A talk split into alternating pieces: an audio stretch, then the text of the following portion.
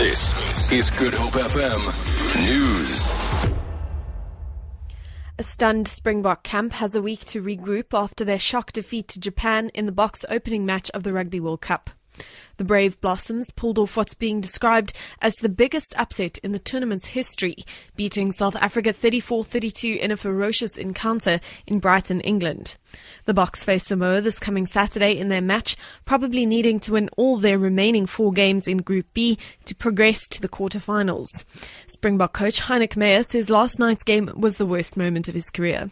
Oh, I had a few uh, tough weeks at the end, and had tough days. In I've been coaching quite some time, but probably by far, um, you know, it's just not good enough. We present a proud nation, and we let them down, and it's uh, just not good enough. And to say, always want to apologise to the nation, but we can't keep on doing that. We have to take it on the chin.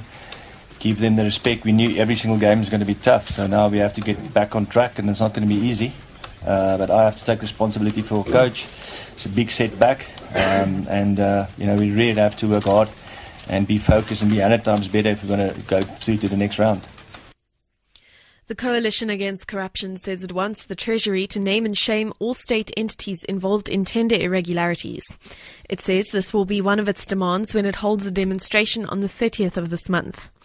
The coalition has mobilized over 200 labor unions, civil society and faith-based organizations to march to the union building and parliament, demanding an end to corruption. Former COSATU General Secretary Zwelinzima Vavi. We want them to compile a report to tell us who are the 72 entities of the state who have not complied with the legislation, including the PFMA at the local government level. All of those reports must be made public. If we want a transparent state, it must be that every South African can read all of the corrupt names. They must be somewhere. And then we know who, who are the real enemies of our people in the country. The registration of indigent people for the installation of set top boxes for the migration from analog to digital will begin on the 1st of next month. Communication Minister Faith Muthambi says government will assist with the registration. She made the announcement at a summit in Mabopane, north of Pretoria. On the 2nd of October, we'll be launching awareness. Then it means all indigent people, and you'll be going to the post office. We'll use the indigent registers from the municipalities so that we check also your means test whether you're able to afford or not. But come the 1st of October, the post office will be open throughout the country to make sure that people start to register.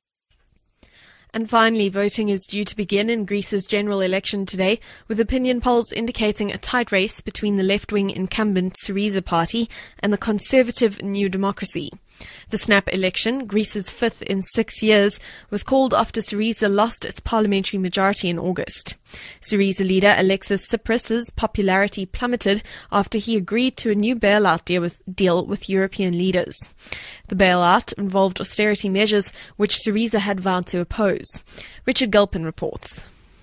The leader of Syriza, Alexis Tsipras, is now fighting for his political life, with opinion polls indicating the election is a tight race with the main Conservative Party, New Democracy. His popularity rating has dropped dramatically since he signed up to a new bailout deal with European leaders. But despite this U turn, which led to a rebellion by many of his MPs, the Syriza leader could still win the election. For Good Hope FM News, I'm Amy Bishop.